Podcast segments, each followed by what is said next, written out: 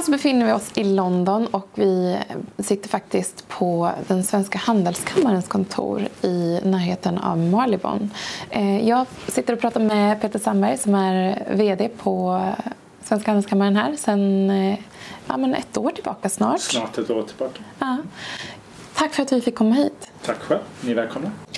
Du, det här är ju, Svenska handelskammaren känner ju många till men många kanske inte egentligen är direkt medvetna om vad ni jobbar med. Kan inte du berätta? Det är väldigt många som jag stöter på handelskammaren men som inte riktigt vet vad vi sysslar med.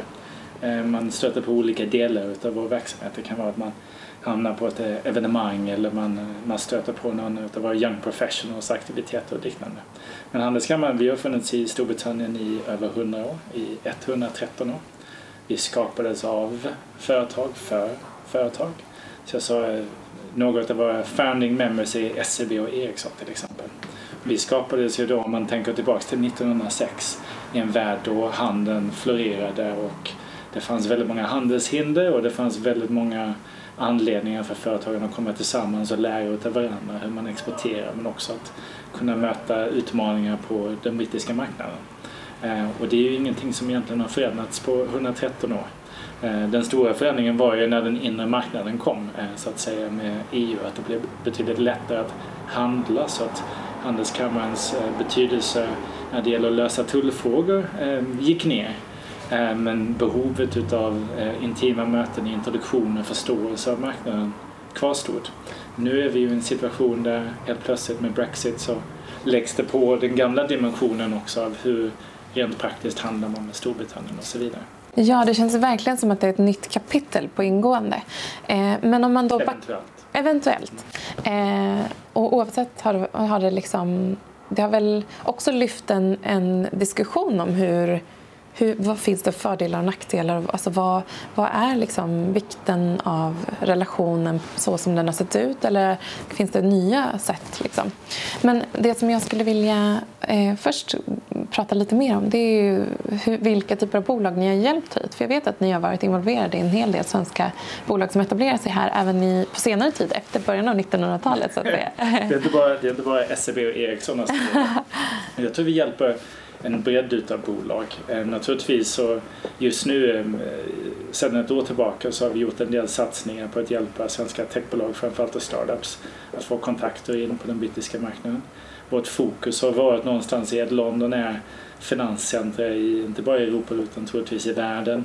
Eh, och målet med eh, i de här Brexit-tiderna har varit att skapa en en eh, plattform för svenska bolag att fortsätta ha kontakt med kapitalmarknaden. Så där har vi gjort en hel del satsningar, bland annat tillsammans med Tillväxtverket som nu eh, vad säger man, realiseras i sommar med en London Bootcamp. Mm. Men om vi går tillbaka så genom alla årtionden har vi hjälpt bolag med olika typer av eh, rådgivning eller business services på samma sätt som Business Sweden mm. eh, gör och det finns andra aktörer som gör det också. Eh, det är alltid från liksom partnersökningar det finns bolag som vill eh, hitta distributörer eller leverantörer. Det kan vara bolag som eh, retailbolag som vill hitta butikslokaler som har analyser av vilka områden som är de bästa. Så vi har hjälpt stora svenska klädesmärken att mm. hitta lokaler här. Vi har hjälpt eh, bolag inom energibranschen att eh, hitta lösningar och så vidare. Vi kan, vår styrka är ju att vi, vi kan den brittiska och den svenska marknaden. Vi är ett litet bolag men in extension så har vi 400 medlemsföretag som vi använder. Så vi har ju ett lojalt gäng företag som dels har gått den resan själva. Ehm, så nu när vi talar om London Bootcamp till exempel så då har vi ju in de svenska företagen som har lyckats på sin resa till Storbritannien mm. Eh, och ta in dem eh, och deras kontaktnät. För vi är ju bara, vi, vi är bara på känn alla och vi, vi kan hjälpa till med rådgivning men vi använder alltid dem inom nätverket som vet bäst. Eh, ni ser ju kanske genom ert filter hur antalet ansökningar eller nya bolag som kommer hit har förändrats liksom, genom tiden. Eh, har det sett någon förändring nu alltså efter brexitförhandlingarnas början? Har det, hur, har, eller hur har det förändrats? Så kan man säga. Vi, vi har varit i dialog med många av våra medlemsföretag och också med ambassaden och Business Sweden. Jag tror vi har en gemensam uppfattning om att det har varit en strid ström med företag som har tittat på Storbritannien. Jag tror att många bolag har velat etablera någon typ av närvaro här innan Brexit vilket gjorde att det har kommit en, en stor stil med förfrågningar framförallt under hösten och tidig, tidig vår. Sen blev det ett litet stopp eh, i, omkring mars där jag tror att många tänkte sig att eh, Storbritannien skulle lämna eh, EU. Mm. Eh, och därmed så avvaktade man där. Eh, men företag som har Storbritannien på kartan, där tror inte jag egentligen att EU-medlemskapet eh, e avgör särskilt mycket. Det är ett hinder som man måste förhålla sig till. Men om du har en långsiktig plan så huruvida du måste fylla i tullpapper eller inte, det, det, är inte så viktigt. Däremot är det viktigt att veta om du måste göra det, så att mm. säga. Men det hindrar inte dig från att titta på Storbritannien och det har funnits många fördelar med att etablera sig innan. Mm. Eh, nu, nu är vi i en förlängd eh, period av ovisshet vilket gör att det kanske kommer fler företag hit. Mm. Eh, men om planen är Storbritannien eller vidare ut i världen så måste man ju någon gång förhålla sig till tullregler och, och den typen av eh, administration ändå. Mm. Eh, är det någon typ av industri eller en, någon typ av bolag som har rört sig hitåt? Eh, inte någon specifik. Jag skulle säga det är across the board. Om vi tittar på de förfrågningar vi får så är det från alla olika sektorer. Jag tror snarare det handlar om i vilket stadie man är i. Mm. Eh, som sagt är man, har man haft Storbritannien på kartan och man är redo att flytta över så gör man det ändå. Eh, vad vi snarare ser, vi får ofta frågan när, när lämnar företagen eh, Storbritannien nu, stänger de ner sina kontor? Vi har inga sådana exempel. Eh, däremot så är det väl säkert många företag som väntar med särskilda investeringar. Eller om man tänker sig att man är ett företag med kontor i flera länder att man kanske avvaktar med uppgraderingen utav sitt London eller brittiska kontor innan man vet framförallt om man ska förhålla sig till anställningar. Eh, kan man flytta över sin svenska personal i december? Mm. Eh, den typen av grejer. Sen finns det ju inom finanssektorn bolag som har varit tvungna att öppna upp andra kontor i Europa också men det är ofta kompletterande kontor. Så det har inte varit jättestora förändringar där men det betyder inte att det inte kommer att bli det framöver. Eh, och hur får du från ditt perspektiv, hur ser du att bolagen jobbar preventivt? Vad vi säger är att man ska planera, eh, man ska eh, förhålla sig till de olika lösningarna men framförallt så ska man veta vad som händer i scenario A, B, C eh, mm. så att man snabbt kan rulla ut det. Det gäller oss själva också.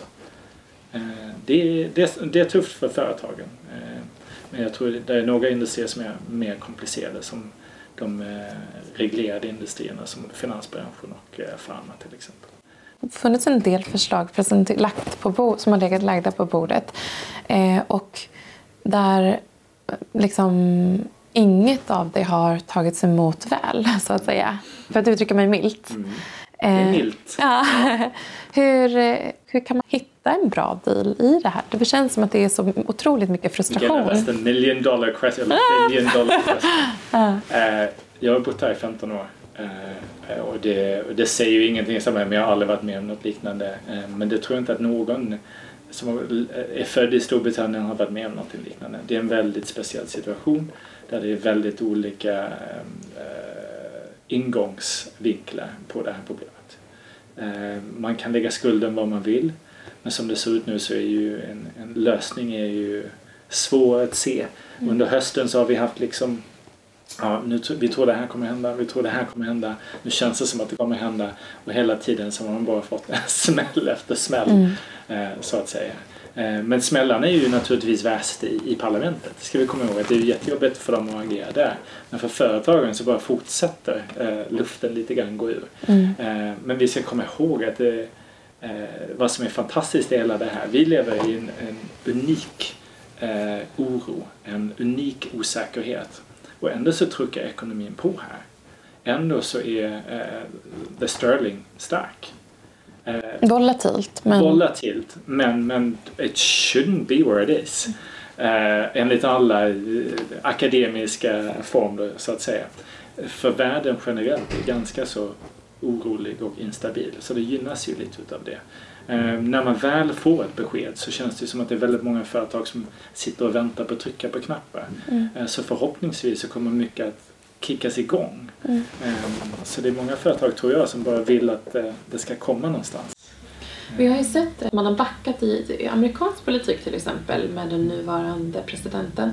Mm. Eh, att man inte har, liksom har varit lika mån om handelsströmmar utåt. Och mm.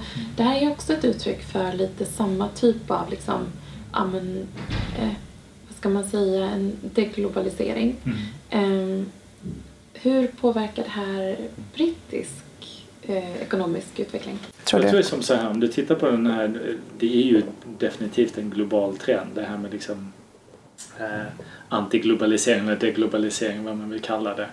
Eh, och det, det ligger ju någonstans på eh, en folklig nivå. Det är folkets uttryck. Om du går till parlamentet så är, tycker jag en av skälen till att eh, det har varit svårt att få igenom ett avtal är att det finns en stor majoritet som är för eh, eh, fri rörlighet. Eh, åtminstone utav goods och services och så vidare. Eh, britterna är ju globala estradörer som har tagit över halva världen. De är måna om att ha liksom, handelsrelationer. Mm. Jag tror det ligger i blodet. Mm. Men eh, jag tror inte personligen, måna om att säga att det är personligen, jag är inte säker på att det var det britterna egentligen röstade om. Eh, det fanns andra beståndsdelar i processen som de var betydligt mer kritiska över. Men det är klart att Sverige har väl alltid varit ett, ett eh, liberalt land när det kommer till handel. Vi är ett litet exportberoende land. Vi, idoler i Sverige är exportföretag. Volvo flaggar vi med, IKEA, det är ju vår stolthet när vi åker utomlands. Did you know that's a Swedish product? Hur många svenskar har inte sagt det? Mm. Jag tror inte britterna är så på samma sätt. De exporterar kultur på ett annat sätt kanske. Mm. Men för oss är det jätteviktigt med frihandel. Men om man tittar på i Storbritannien så ser vi ju i alla fall att från att brexitförhandlingarna startade och fram till nu så har investeringarna i, i landet minskat. Eh, och vad, vad, tror, vad tror vi? Det, här, det är ju såklart en negativ trend. Och även ett, ett, en sterling som absolut håller sig uppe men fortfarande liksom ganska osäker. Och då ska man säga också att eh, om man tittar på siffror på FDI till exempel så ligger Storbritannien och London i topp fram till förra året var det. Det är fullt logiskt eh, att, att direktinvesteringarna avvaktar på London. Jag äger själv fastighet i London. Jag kan inte sälja och jag kan inte köpa för det finns ingenting till salu. Men det kommer ju vända så fort det finns en plan. Mm. Alltså, eh, så bostadsmarknaden, eller fastighetsmarknaden har också lugnat ner sig? Generellt sett, vad som brukar slå hårt i sådana här tider det är ju de högre prissatta bostadsområdena eh, som är lite mer känsliga för utländska investeringar. Eh, jag har inga siffror på det så jag ska inte säga för mycket. Men det är väl klart att bostadsmarknaden har lugnat ner sig lite grann för man hör ju hela tiden om ekonomisk kris och så vidare och det brukar vara en hämmande effekt på eh, mortgage taking och så vidare, risktagande mm. så att säga. Mm. Men jag skulle jättegärna vilja sälja min lägenhet men jag tänker inte lägga den på marknaden just nu. Nej. Eh, hur ska man då som entreprenör eh, tänka runt Brexit? När ska man, när ska man, ska man liksom ta hänsyn till det överhuvudtaget eller när ska man ta hänsyn till det? Jag tror som så här, och det, det har vi varit ganska noga med att poängtera från början att när det gäller Brexit så ska man förhålla sig till Brexit. Du ska förstå vad det innebär, du ska förstå vad det innebär för ditt företag och hur det förändrar hur du, eh, som om du är en svensk entreprenör, eh, hur det kan förändra ditt förhållande. Men om planen är att komma till Storbritannien så ska du fortsatt komma till Storbritannien. Den brittiska marknaden är större än den indiska marknaden. Eh, det är en, världens femte största ekonomi. Det är Sveriges sjätte största handelspartner. Det kommer det fortsätta att vara. Om planen är Storbritannien eller USA så ska du komma hit. du ska bara veta, och det är det alla vill ju med, med hela hjärtat, bara veta exakt vilket regelverk som väntar och vilka processer man måste gå igenom. Eh, vi, det är 28 länder i världen där vi har liksom en frihandelsunion med. De andra 200 har vi inte en frihandelsunion. Så om du har globala ambitioner så måste du ändå ta det steget. Mm. Jag tror bara information och vi ber om ursäkt att det finns inte så mycket information just nu. Men man kan ju förbereda sig genom att ta tullkurser och sånt hemma i Sverige också. Eh, bara för att förstå det.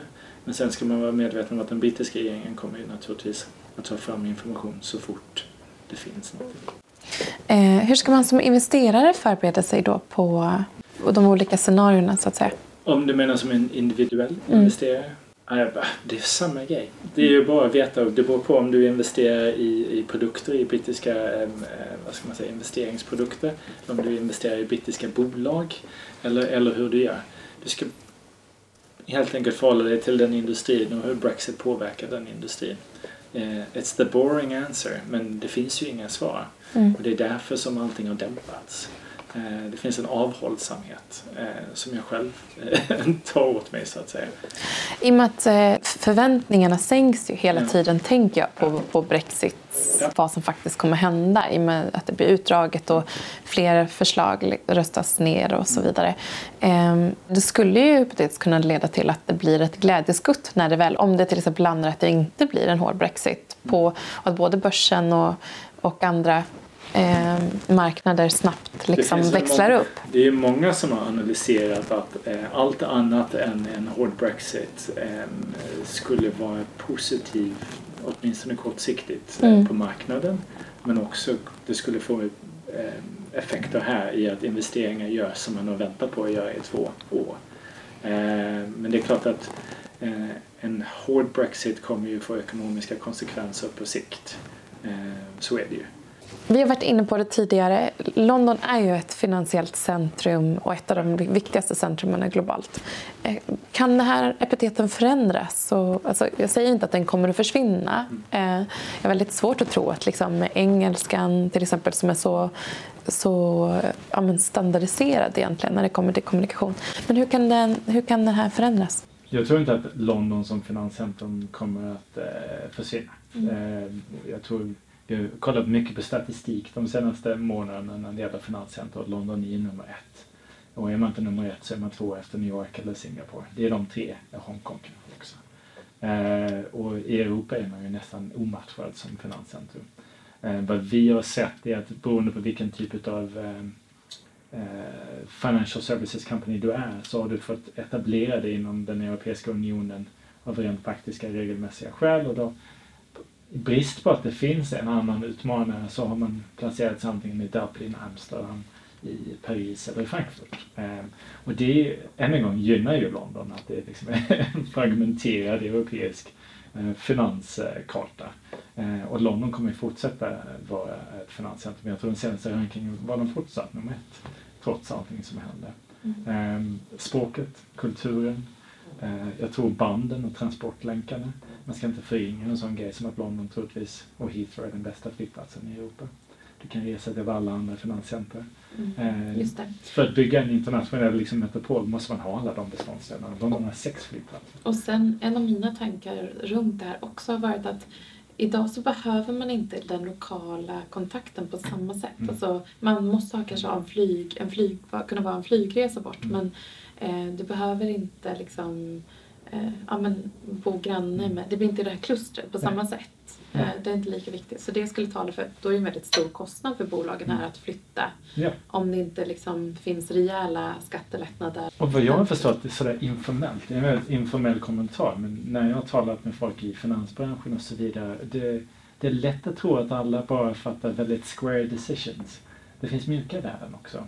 Du nämnde engelskan ju alla talar engelska. Det, det tror jag säkert man gör i Amsterdam också. Men kulturellt, det är lätt för, om du tänker dig att du eh, flyttar över team från New York eller Singapore eller Hongkong, komma till London. Du har infrastrukturen här när det gäller skolor, när det gäller att hitta bostäder. Eh, du har storleken, du har eh, utbudet i kulturlivet.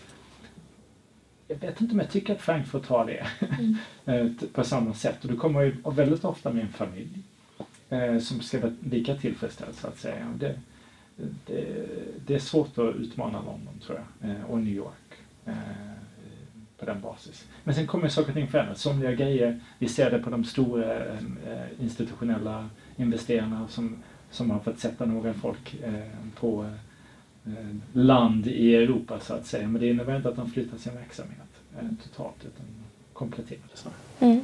Ni representerar ju inte bara de stora bolagen utan många människor faktiskt också som bakom de här bolagen.